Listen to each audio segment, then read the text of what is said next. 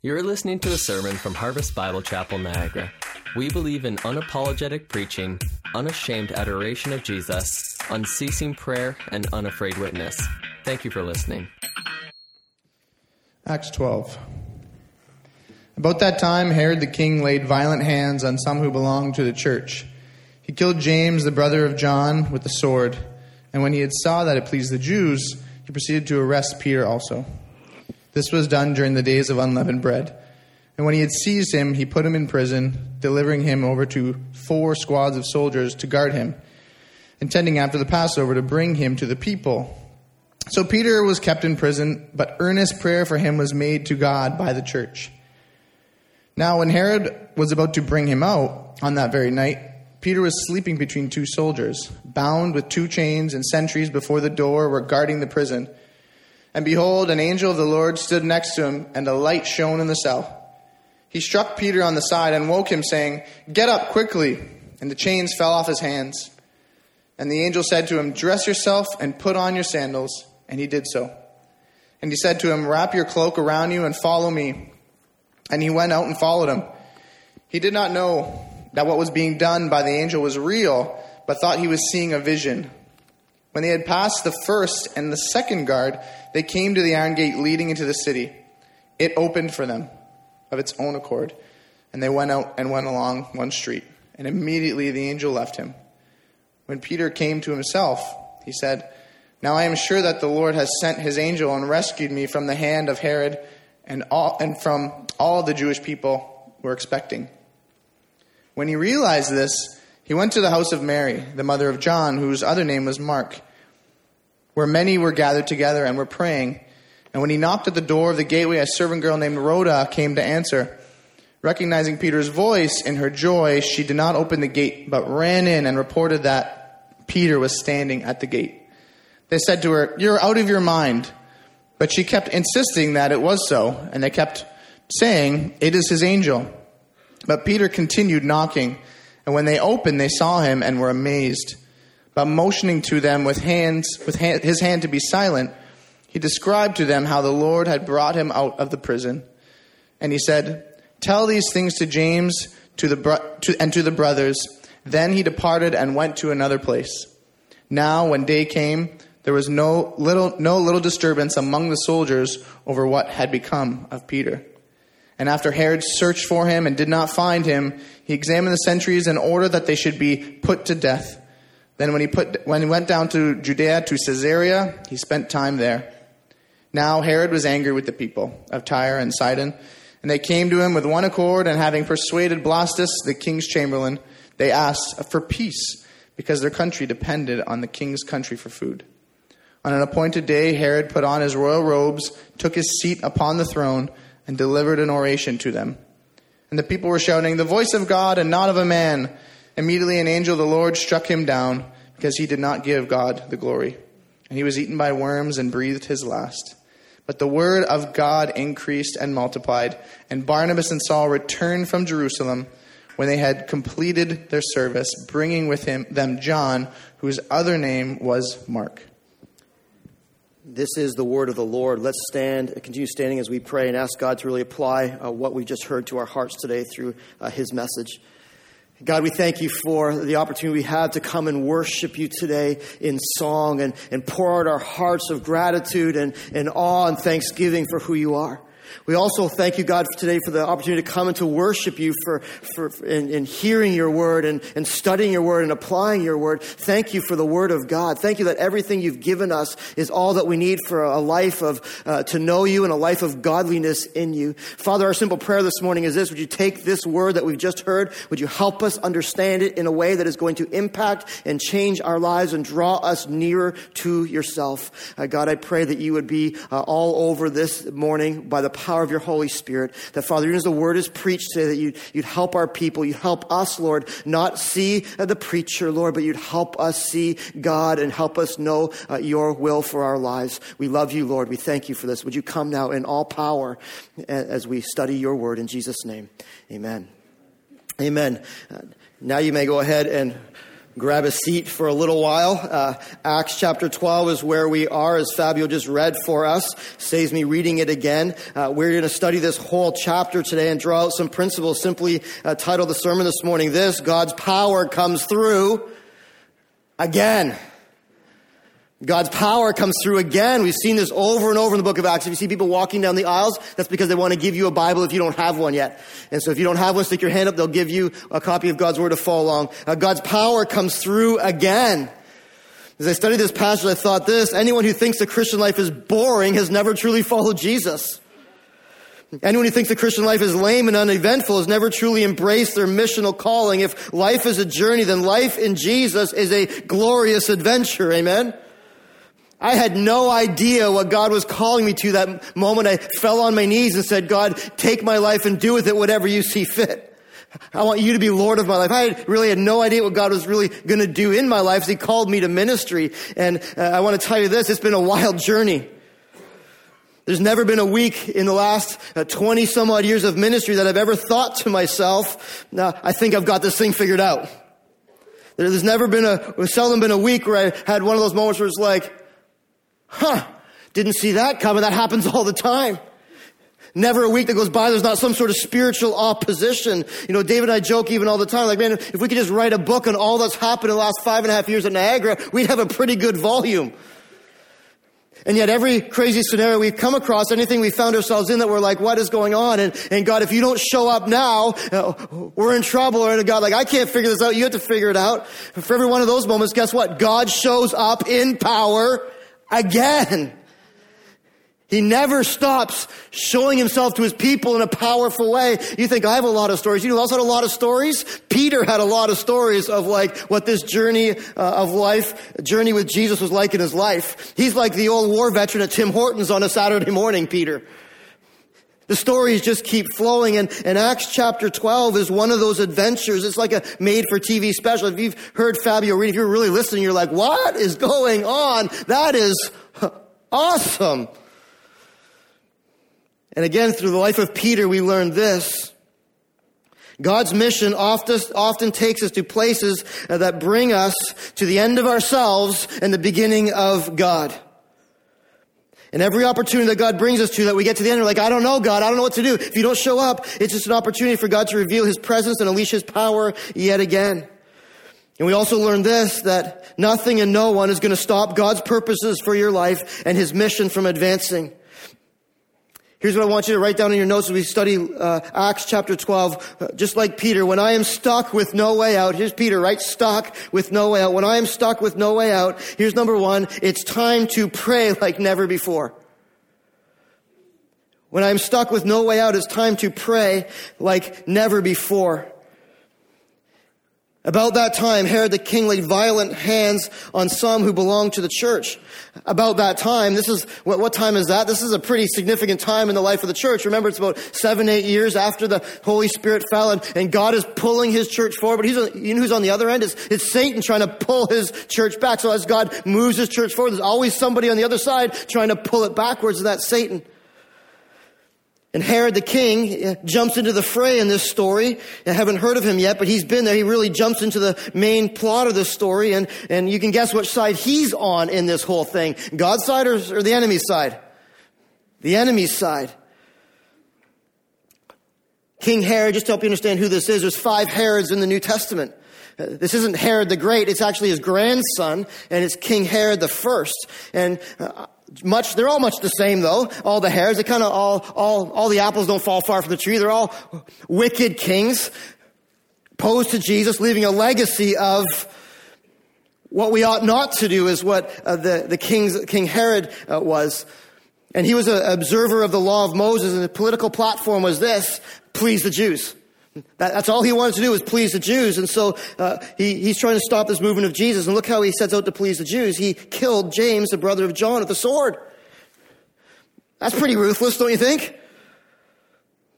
And as he did that, here's what the Jews are doing. They're like, Herod, Herod, Herod. So he's like, well, this is pleasing the Jews. My political platform is being advanced. So why don't we round up some more of these Christian guys? Let's start at the top. Let's start with the guys who are leading this thing. Let's round up Peter. Peter found his name on the hit list and, and let's bring him in and let's do the same thing to Peter that we did to James.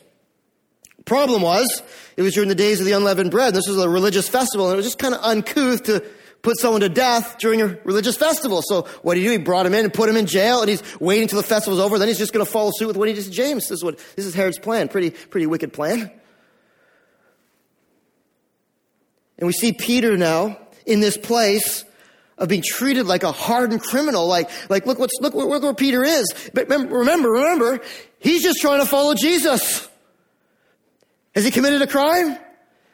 Not at all. And yet here's where he is. He's in prison, delivering him over to four squads of soldiers to guard him, intending to, to after the Passover, bring him out to the people. Doesn't that seem a little extreme to you? You know, you know, we watch the news and we see people like, remember that, that Charleston shooter? I think his name was Dylann Roof.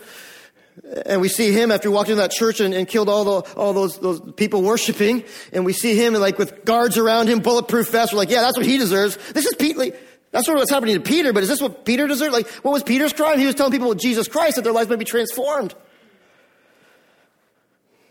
And yet he finds himself in this place of being stuck with absolutely no way out. And so you know what the believers do? This is the first thing I want you to see here. You know what the believers do instinctively?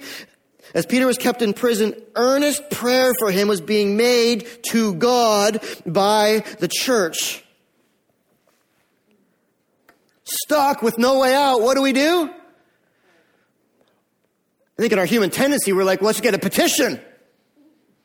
Let's like storm the courts, you know what I mean? Let's get social media going. And, and yet, what, what does the early church do when, when, when someone that they love is stuck in an impossible situation? They storm the gates of heaven through prayer. They earnestly pray. When I am stuck with no way out, here's a good thing for us to do is to earnestly pray and follow the early church's example. What does it mean to earnestly pray? Here's what the word earnest means. It means without quitting, continuously, with emphatic emotion. John MacArthur tells us that this word earnest is tied to the word fervent. And here's what the word fervent means. It's a medical term used to describe the stretching of muscles to their limits. It's, it's like, it's like praying so hard and so passionately that, that it feels like you've just had a full body workout when you're done. Just like Jesus did in the Garden of Gethsemane. Remember him in, in Luke chapter 22 verse 44? Like, God, not my will, but your will be done. Here's what earnest prayer is. Even check your own hearts. I mean, as we learn what earnest prayer is, I think as I study this, I'm like, do I pray earnestly? Have I ever really prayed with that fervent, gotta get God in this. If God doesn't show up, we're done type of prayers? Here's what fervent prayer is. It is praying with everything that you've got and praying as if Jesus is the only one that you've got. Holding nothing back, knowing the urgency of the situation, believing firmly in the power of prayer that is my lifeline to God. It's calling out to Jesus as my number one option and only option if I want to see God truly break through. You got to get this church if we're going to learn what it really means to be the early church, for, for, to, to learn what it really means to, to, to see the power of God come down. We are going to find ourselves in impossible situations. And yet, what's the answer to that? It's going to be that the church bands together to pray even harder for each other and for the movement of God to go forward. Prayer is not a fallback option for us. Prayer is our first recourse in every circumstance.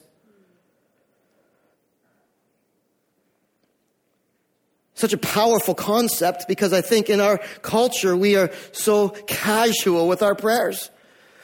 And we read stories like this and we're like, man, I want God to do this in, in, in, the, in my life and the people in my life. Maybe not a physical prison, but we all know people who are in a prison, don't we? Stuck with no way out. And, and how come God's not doing what he did in the early church in my life? How come, maybe you're there today. I know that it's only God, and, and how come God's not doing it? I just want God to do it. You know where it starts? It starts with getting on our faces and truly calling out to God in earnest, fervent prayer. Praying with everything we've got, praying as if Jesus is the only one that we've got. And not giving up. With whatever situation you're praying about, not giving up and laying yourself out before the Lord, determined to, to pray until God answers. And when you finally do get up, you're like, I'm exhausted. Those that truly know the power of God, those who truly know God, this is, this is how they pray. Earnestly, fervently. Prayer was never meant to be a calm, comfortable exercise. Here's how we tend to pray in our lives, unless something serious is going down. There's been times I've prayed like this, but the, it's when something serious is going down in whose life? But in my life. You think of my wife's dad was sick with cancer. We prayed like this for sure. When, when Maya was first in the hospital, we prayed like this for sure. When it comes to praying for others, here's how we generally pray. Dear Jesus, please be with, boy, they need you now. On to my own requests. Dear Jesus, the person I love so much is lost. They're dying and they're going to hell. Can you save them? And I got a whole bunch of other things for you to say, to, to, to listen to as well. And then we wonder why we don't see the full power of God and know the full presence of God, and our hearts aren't alive to the reality of who God is and what God wants to do in our lives. Let me tell you this, brothers and sisters, true intercessory prayer involves anguish and longing and sweat and tears, feeling that their insides are being pulled out, uh, uh, pulled out through our belly button.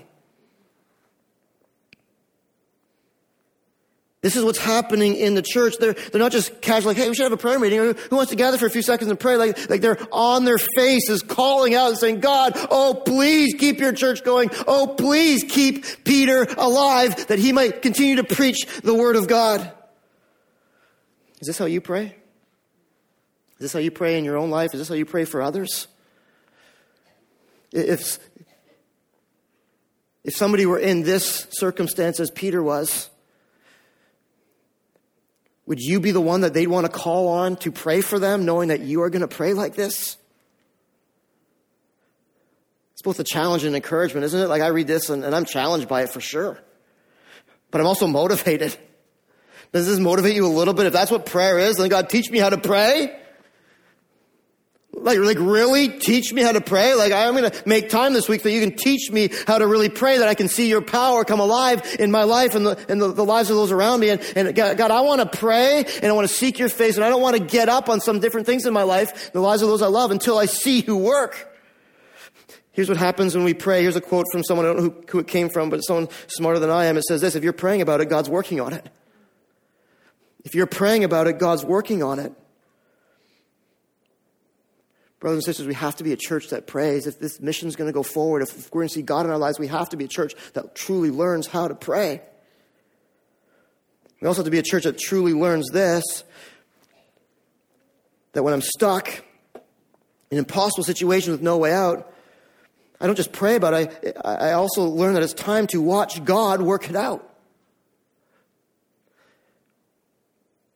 Point number two is, is this it's, it's time to watch God work it out. When I am stuck with no way out, it's time to watch God work it out. So as the believers are praying, as they're seeking the face of God with soul wrenching, heart churning intercession, and here's what's happening to Peter. His time's taken away. Verse 6. Now, when Herod was about to bring him out, on that very night, Peter was sleeping between two soldiers. And so, uh, this is the last night before Peter's probably going to be executed. And it's down to the wire, and where do you find Peter? Sleeping between two soldiers, bound with two chains, sentries before the door. So he's got soldiers around him, he's got chains all over him, and, and there's guards at the door guarding the prison. Isn't that ironic that in his time of greatest need, Peter is sleeping soundly between two guards, pile of chains on top? Power of prayer we're seeing already in Peter's life. Like, like put yourself in that scenario. You got chains on you, you got guards and soldiers. You know that tomorrow morning when you wake up, you're going to face court and probably you're going to be executed that very day. Would you be sleeping that night?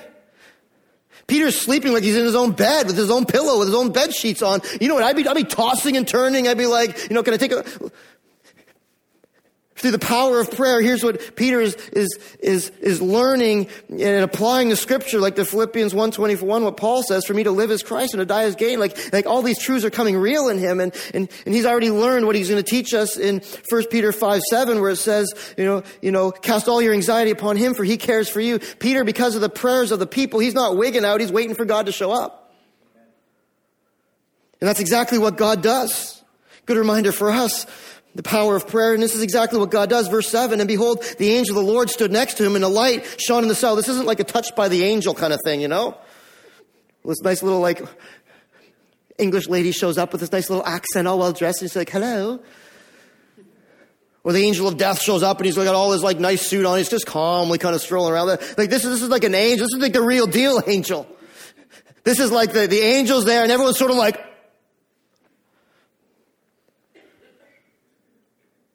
And the angel simply wakes up Peter, and I'm not going to read all Fabio did. He wakes him up, and he's like, "Hey, Peter, Peter, wake up, wake up, get up, get going, get get up, get dressed, get going." And he basically guides him right out of that prison cell. Chains, guards, like Peter's like, "Is this some sort of weird dream?" And next thing he knows, he's out on the street. In verse 11, verse 11, he's out on the street, and the angel did his job, right? So the angel's like Pat, pat, I'm out. When Peter came to himself, when he kind of was like, what? He simply said this. Now I am sure that the Lord has sent his angel and rescued me from the hand of Herod and from all that the Jewish people were expecting. This is a pretty cool story, don't you think?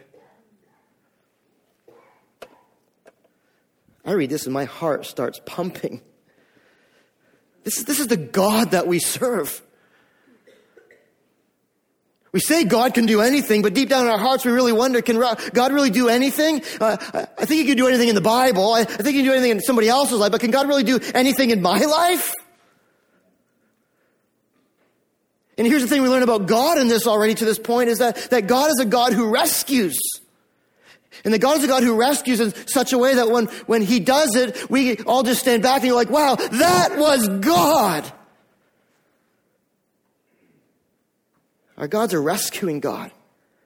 Our God doesn't want to just show his power in the Bible. Our God doesn't want to just show his power in Peter's life and rescue Peter. God wants to show his power, his rescuing power in our lives as well. God wants us to pray, but God also wants us to, to watch for how he's going to work it out. Sometimes we pray, we pray, we pray. We don't ever look for God to show up in powerful ways. But when God shows up, he rescues us in the same way that he rescued Peter so many times. How did he rescue Peter? Here's four ways that God shows up in our lives as we seek him on mission and find ourselves in tough spots. Let's be honest, tough spots are just part of being on mission. We get all frustrated with God and God, how, how could I end up here? And how can this possibly be? I love you with all my heart and I'm trying to do my best. And, and God's like, just don't get frustrated. Just wait uh, for my rescue. I'm a rescuing God. Here's how God rescues Peter. You see it in the text. It's, it's calculated. I love how God waits to the last minute, the last possible second to rescue Peter. Isn't that how God works in our lives sometimes? It's not random. It's exactly at the time God intended. Not too early, not too late, just in, just at His time. God always works in His time and never my time. Again, we see it here. God is a, a flair for the dramatic. Why? Why does God often wait to the very last second in our lives? Why does he do that in Peter's life? So that we could be sure, 100% sure that this was God and not some other sort of coincidence or circumstance that happened. You're sitting here today and you're like, I'm waiting for God to show up. I'm waiting for God to show up. I'm waiting for God to show up. God will show up at just the right time. And oftentimes it's the, in the nick of time. So don't give up waiting for God. It's calculated. God's rescue is also this it's clear. You can't miss it. God wasn't about to let Peter sleep through his rescue. When God's about to do something spectacular, He's going to make sure you don't miss His activity in your life. The angel woke up, woke up Peter in such a way that there was no way he could miss it. Sometimes I think we, we're afraid, well, what if I miss God's rescue? What if he does it? I don't see it. Uh, God never does something in our lives that he leaves just uh, random to chance and, and not clear. When God rescues you, you will know. Number three is this, it's concise. It's not ambiguous or haphazard. This whole escape was planned perfectly by God. Planned perfectly by God. It wasn't like he's like, hey, wake up, wake up. What did you know? I don't know. Start running, see what happens. That way. Peter get up, get dressed. And he leads him every step of the way exactly at the right time for. It's so concise, every detail meticulously planned. Isn't it sometimes scary following the Lord? I'm sure Peter, at moments on this journey from his cell to the street, was going like, "Oh, what's what's happening right now? Is this is this for real? Like, what, what if they see me? What if they? What if? What if? What if?" Yet a comfort to know, just as God led Peter through the angel out of that cell, God leads us in every aspect of our lives as He rescues us from some uncanny circumstances. Notice the notice the last one; it's also complete. God took Peter to total freedom. It wasn't a partial deliverance. It wasn't a place where God left him hanging with loose ends to tie up or almost got him out. He got him to a place of being totally free. So many spiritual parallels to this passage, so many different places to go. Just two of them I want you to, to notice at this point. Same way that God works in Peter's life, he works in our lives. The exact same way God works in Peter's life, He works in our lives. Please never get to the point where you read the Bible like, oh, that was awesome for Peter, but God will never do that for me. Isn't it easy to think that way? Here's, here's two things we learn, and, and first one is this. Here's a, this, this story is a clear picture of God's spiritual deliverance through the gospel of Jesus Christ. Do you realize that God has already done this? If you're saved, God has already rescued you in this miraculous way. In a spiritual sense, we are just like Peter. We're just like Peter, chained down by our sin, under the control of the enemy, on death row. The only thing we have to look forward to is not life on the outside, but death, separation from God forever. But yet Jesus, greater than an angel, Jesus broke in and he broke the chains of sin and he separated the guards that we could walk free and walk right out of Satan's prison cell onto the streets for freedom in Jesus Christ. Spiritually, God has already done this in our lives. When's God going to do this? If you're saved, God's already done this for you. Praise the Lord. But I also want you to know this because so many people think it stays there. Well, God saved me, and so that's my freedom, and now He's not going to do anything else for me. That's just not true. This also shows us God's personal physical rescue of his people. Remember Israel? What did he do for Israel's whole history? What did he do? He rescued them over and over again. What did he do in Peter's life? He rescues them. What does he God do in our lives too? He rescues us over and over again. Notice this, Job 42, 2. God's purposes for your life cannot be thwarted. Nothing or no one can thwart God's purposes for your life. When you find yourself in places where like, I don't think God's going to come through this time, if God's purpose is for you to get rescued from that, guess what? He's going to make it happen. Matthew 16, 18, I will build my church and the gates of hell will not prevail. That's what's happening here. God's showing Peter, I'm a personal rescuer. God's showing the church, hey, you think, you think Satan, you think Herod can stop this thing? You watch what I'm going to do. No king can stop me from advancing my mission. No king can mess up my plans and purposes for my people. God's a rescuing God. And He's still doing these things today. I love reading stories of, of missionaries and, and, and why don't we see these things today? I think sometimes we don't put our lives on the line for God, but when we put our lives on the line for God, He's doing these things all the time. I love reading stories of missionaries who put it all out there and, and reading a story of a guy named Brother Yun, 1997, May 5th, 1997. He had the exact same experience as Peter did, only like, only like 20 years ago. Ankles crushed from being beaten, sitting in a cell one morning when, when the, asked the guard, can I go, can I go to, can I go into the bathroom and got out, go to the bathroom and another person was there, another believer and said, now's the time, escape, escape, escape. And he's like, well, all right, let's go for it. All of a sudden he had strength in his ankles and he walked right out of the prison cell just like Peter did, right out onto the street. If you ever heard of Brother Yun, Google him and read about him. It's awesome. This doesn't happen today. It happens today. Another guy I read about, Sundar, Sundar Singh, uh, a preacher in, in, in, Pakistan and India, and he's preaching the gospel uh, not too many years ago, uh, st- still in this relative day and age, and uh, of course preaching in Nepal at this point, and preaching in a city that was forbidden for him to preach in. And so, uh, what do God's people when they're forbidden to preach in a place? What do they do? They keep preaching, right?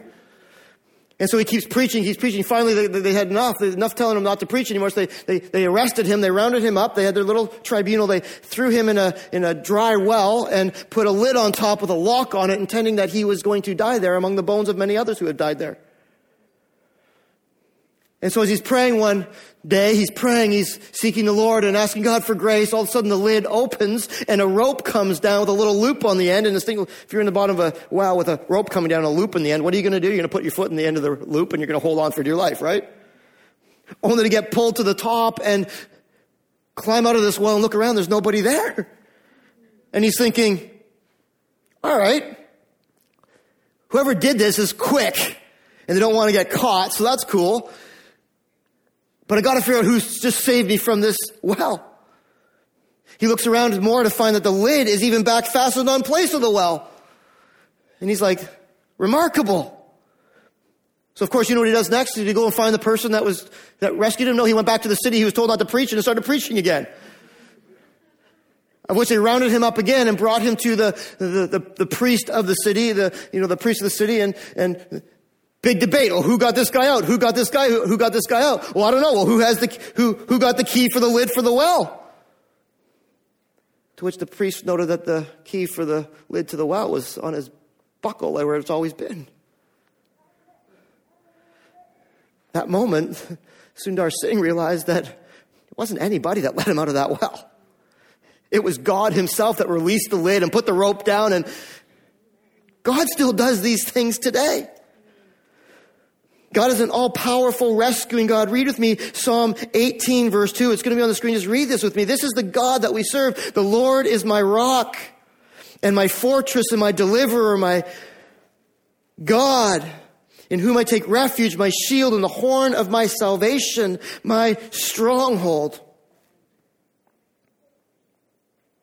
The Lord is my rock and my fortress and my deliverer. Let this verse sink into your heart spiritually, physically. This is God. He is our everything. The Lord is my rock and my fortress, my deliverer, my God, my rock in whom I take refuge, my shield, the horn of my salvation, my stronghold. There's no coincidence the word rock is in there twice. What's our stability in life? What's our hope in life? It's, it's God our rock.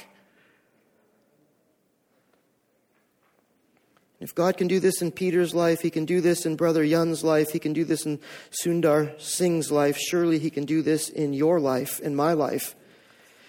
Whatever impossible situation you are facing today. Oh, I'm sure that many of us have never been in prison, but there are days it sure feels like it, doesn't it? There are sure days where I feel stuck. There sure, sure are days where I feel like, man, there's just no way out. I'm bound down. I'm, uh, there's nothing beyond. I'm in a hard place. I'm seeking answers. I don't find them. I'm trapped. Ever been there? In the Christian life, maybe? Stuck. The battle against sin and addiction, trapped. Maybe a marriage that you've been struggling through. God, are you ever gonna? Maybe in parenting.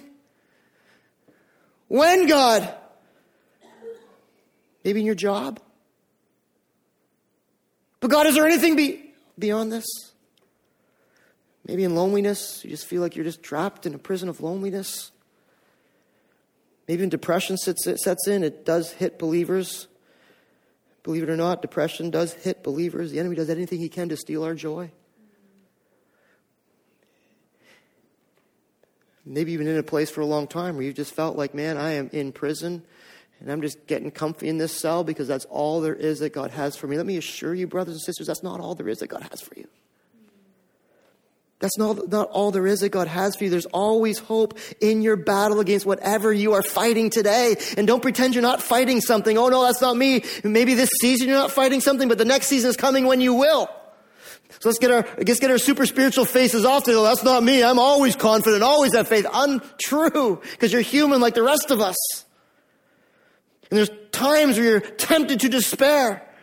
And yet the reality, the truth of God with us is this, that even in those prison cells, we can sleep at night like Peter did, knowing that God will work it out for his glory, for his purposes.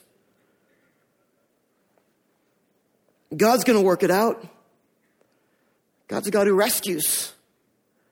I've got to caveat this with this thought. Because I know some of you are going to be like, well, well, what if he doesn't? What if he chooses? This is my lot for life. Honestly, God has a different plan for every life. And just because you read it here doesn't mean that God is going to deliver you today from the thing that he has put in your life for his purposes. Because sometimes it doesn't always work out with this happy ending, this awesome. Look at the top of this passage, what happened to James. Verse 2 James was in this exact same predicament. What happened to him? Sword fell. So what do we make of all this? Like, verse 2, the sword fell, and by verse 11, Peter's out. How does this all work? This all works like this, that God is still God, and no matter what he does, it's for your good and his glory. So don't run out of here this superficial, well, God's gonna rescue me today. Maybe we don't walk out of here going like, God's never gonna rescue me. What do we walk out of here going like, oh God, do your will in my life, please, I pray. Show your glory in me and through me. And no matter what my lot is, I believe you can rescue me, but I also believe that if you keep me here, it's for a greater purpose than I could ever know until I meet you in glory. But we have to live with this belief. At the heart of it is whatever God leads me to, He will lead me through. Because God, no matter what, is a God who rescues, calculated, clear, concise, and completely. We can't lose that overwhelming faith in the God of the universe in our lives. Point number three is this it's time to believe in God's power. It's time to believe in God's power. Far too many Christians walk through life not believing, believing intellectually in the power of God, but not practically believing in the power of God. It's time to, to believe that, that this is still the same God today. He's the same yesterday, today, and forever. Get this the whole time, the whole time as Peter's being rescued, you know what's happening? A big prayer meeting's going on. Look at verse 12. When he realized that he was out on the street, when he realized that God had rescued him, he, he knew that there was a prayer meeting going on. And so, so he goes straight to the house of Mary, the mother of John, who, whose other name is Mark, where many were gathered together and they were praying. Notice in times of hardship, Peter knew where to go. Instinct. I know where to go. You're going to find the believers who are praying. I know they're praying. I love this about this, this, this already in this text. You know, we have a passion prayer week coming up. We're going to set aside right before Easter. We do every year. We set aside like Sunday, Monday, Tuesday, Wednesday, Thursday to pray. The passion prayer week was every week in the early church. If there was ever a need, they knew where to find the God's people. Where were they? They were on their knees praying. No wonder the church had so much power and God do, God do so much. And so he gets to this prayer meeting, he knocks on the door, and, and Rhoda, the servant girl, whose Greek name is Rose, she's such a, such a rose in the midst of this story. She sees and she's so excited, she leaves Peter at the door. It's kind of what the teenage girls do, right? Ah, you know, excited. I was a youth pastor once. I used to send the girls to Ruth. Just go, go find Ruth. I don't know what to do with this. That, that's sort of Rhoda. She, she's all hyper. She runs to the believers. The believers are like, what do they do? What's their response? Fabio, right? What's their response? Shh, keep it down, Rhoda. We're praying right now. We're praying. It's an important thing we're praying for. We're praying for Peter. But he's here. No, no. he's probably not here. It's probably his ghost or his guardian angel. Uh, back in that day, they believed that there was a guardian angel who could manifest themselves as the person. Isn't it crazy as we're reading this, as we're studying this passage, that all this is going on and Peter's like outside going like, uh, you going to let me in? they could haul me back to jail anytime now. Like, finally the believers get it and they go get Peter, bring him in. Peter, they're in awe. Peter tells them the story. They do this little dance of joy. They have their little festival of thank you, Lord. And what an awesome picture of like answered prayer, and we, we pray and we see God's answer. It's also a, quite an indictment on the believers, don't you think? They're praying earnestly for Peter. The servant girl comes and tells them Peter's at the door. What do they say? Probably not. You haven't slept well tonight. I don't know what's going on in your heart, but probably not. Isn't it amazing how God moves despite our lack of faith? I was so encouraged by this part. I wasn't discouraged by this part. I was encouraged by this part because I find myself like the believers a lot. I'm not going to look down on them. I find myself praying a lot like that. Oh God, I know you can. I know you can. What? You did it? He did it. He really did it. He did it. And someone else going, well, of course he did it. You're supposed to be the pastor. Oh yeah. Keep forgetting that I'm, people keep forgetting I'm no different than you guys. I still struggle with the same things. Isn't it amazing, though, that even though we pray hard and we seek God, that we sometimes still don't believe He's going to do what we ask Him to do? We don't believe He can do what He really says He's going to do. So, what happens in these times is we pray, we pray hard, we pray fervently, but you know we don't pray? We don't pray expectantly. We don't pray with eyes wide open, waiting to see what God's going to do through our prayers. We don't believe in the powerful, immediate response to prayer that God tells us to believe in. But even when we don't, I love that God's still faithful. He, he's still faithful even when we're faithless.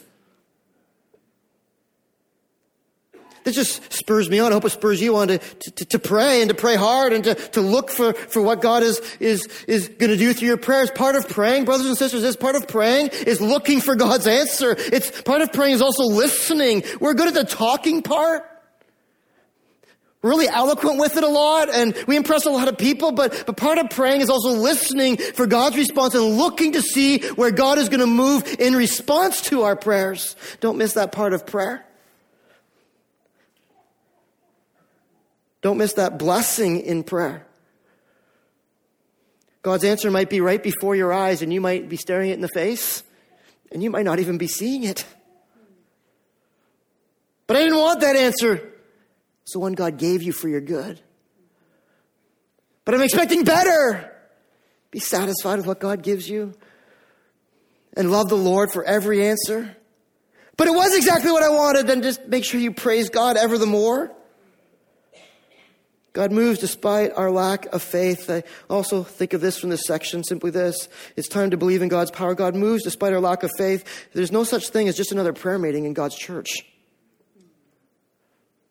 There's no such thing as just another prayer meeting in God's church. There's, there's no like, hey, let me give, give you a moment of my time to pray and, and just kind of fire up a sentence in a casual sort of way and move on like nothing ever happened in that moment. You realize that prayer is one of the most powerful moments we can have here on earth?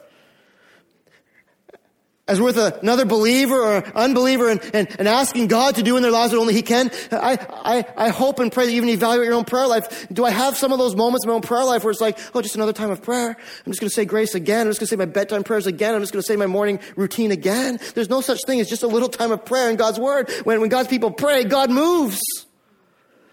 There's no such thing as just a little section at the end of our small groups, the prayer section. Well, we just got to do what we got to do. So let's just get her done and let's get her done in a way that is expedient and those are the most powerful times you can have with another human being here on earth in those times after small group. In, in our church-wide prayer meetings, it's not ever come to a month where we're like, well, I just don't feel like going this week and, and will it really matter if I'm there? Of course it matters if you're there or not.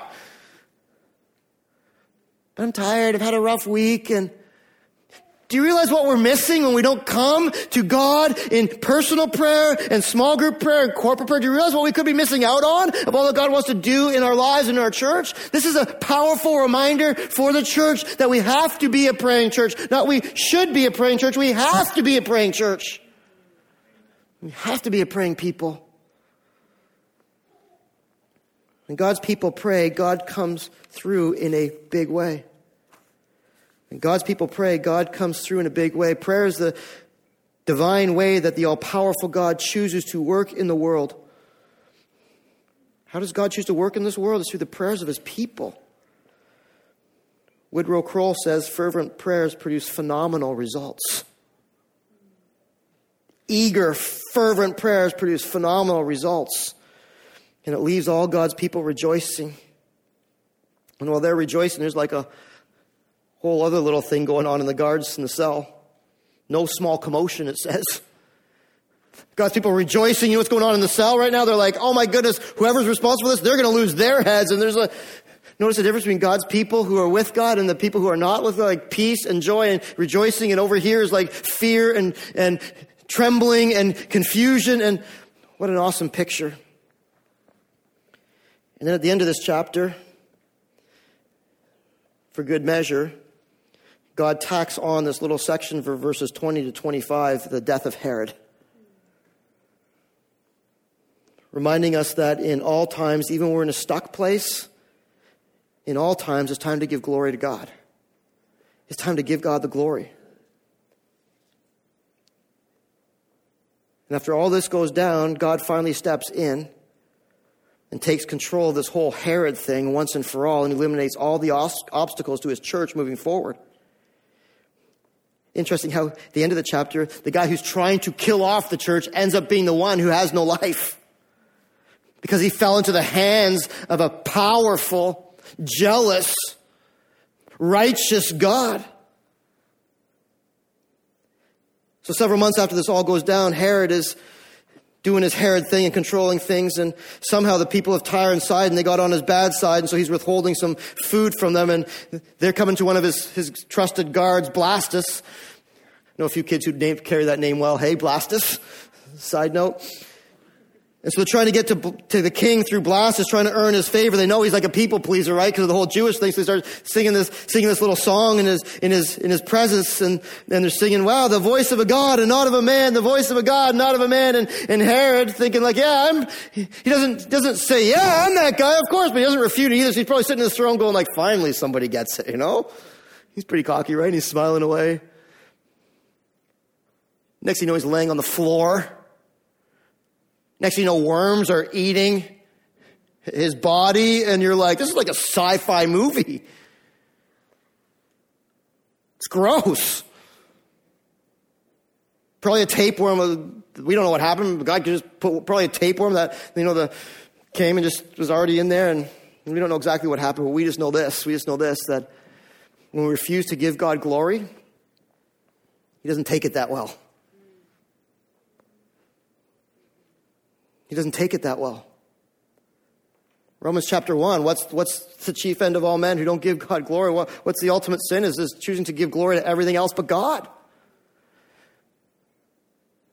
So even those times where you're stuck and those times where you're waiting upon God, those times where you're, you're still asking God and God is not coming as quick as I want or it's not working out the way I want, uh, don't cease to give God glory. Herod never gave God glory from the beginning. His demise was this. His demise was, uh, all right, it's over shows where your heart's at. Our tendency, I think, when things go hard or things go wrong is, is we stop giving God the glory. We start getting our eh, backs up to God. We start getting angry towards God and we turn away from God. This is a reminder, don't stop giving God the glory. Even in the hard things, you can still give God the glory.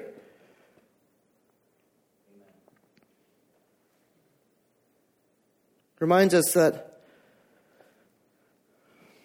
and when he does rescue us, make sure that not just when he we're waiting for him, but when he does rescue us, to make sure the credit goes where credit is due. We're such fickle human beings, aren't we? I want God to get the glory, but give me a little bit more first. I want God to get the glory, but just focus on me for a second, please, until before you give God the glory. Some of us have lived their whole lives never really given God glory for really a whole lot been living our lives hoping that God's going to add to my life so that I get more glory. And God's like, if that's your plan, that's a fatal plan. The person that my favor is upon, the person my blessing is upon is the one who, who, who gives me the glory in all circumstances. Things are good, things are bad. We give God the glory. People that I bless, the people that I rescue are the, are the ones that, that, that truly, truly deflect the praise to me, that truly, truly deflect all the attention to me in all the seasons of life. In every day that we live. And so it's really a reminder for us of what happens when we refuse to give God the glory.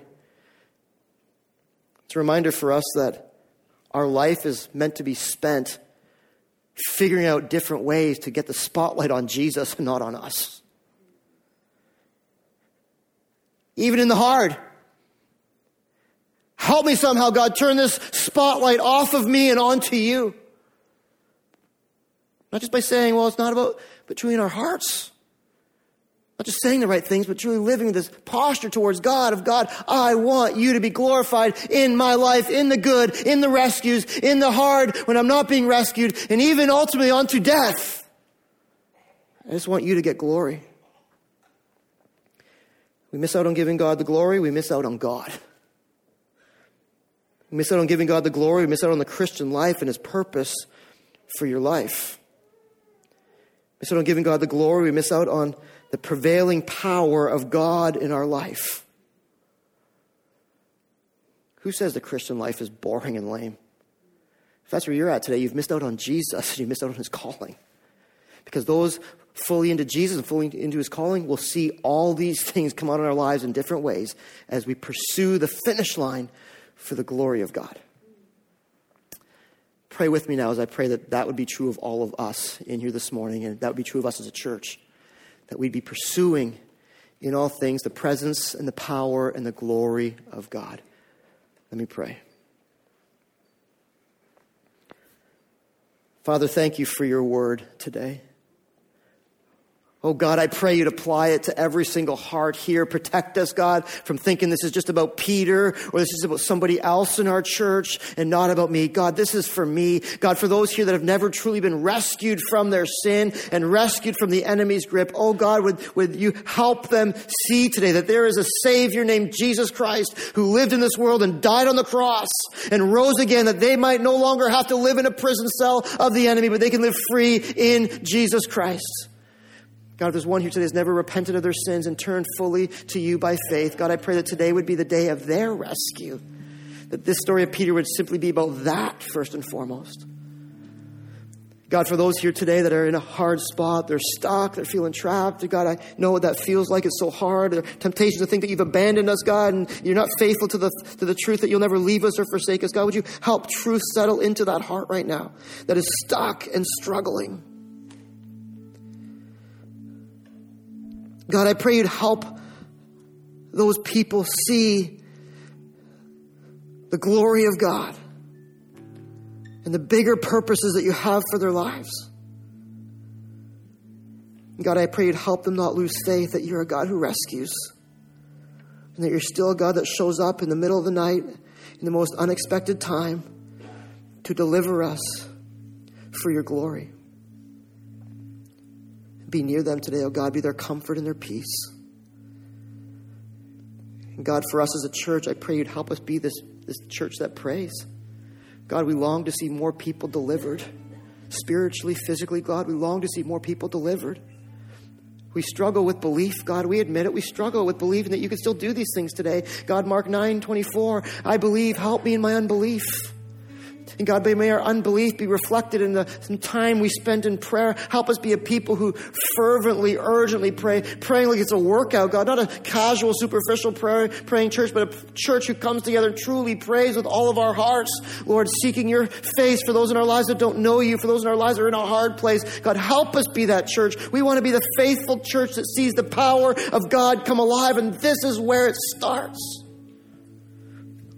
Burden us, God, to be a people who pray. Not just a people who talk about it, but a people who pray. For God, for God, we know that you are the same yesterday, today, and forever. And God, we would love for you to be so pleased to pour out your Spirit upon this place, upon our hearts, that we might live out the book of Acts. Today, 2017, Niagara region, that we would still see these kinds of things happen today because we're putting ourselves all out there for your glory, expecting you're going to meet us wherever we are. Oh God, we love you. Fill us, God, with a greater view of who you are. Fill our hearts, Lord, with a greater desire to live fully for Jesus.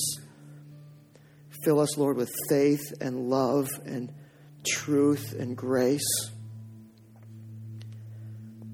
Fill us, Lord, with your spirit that people might see you in our lives and your activity in us.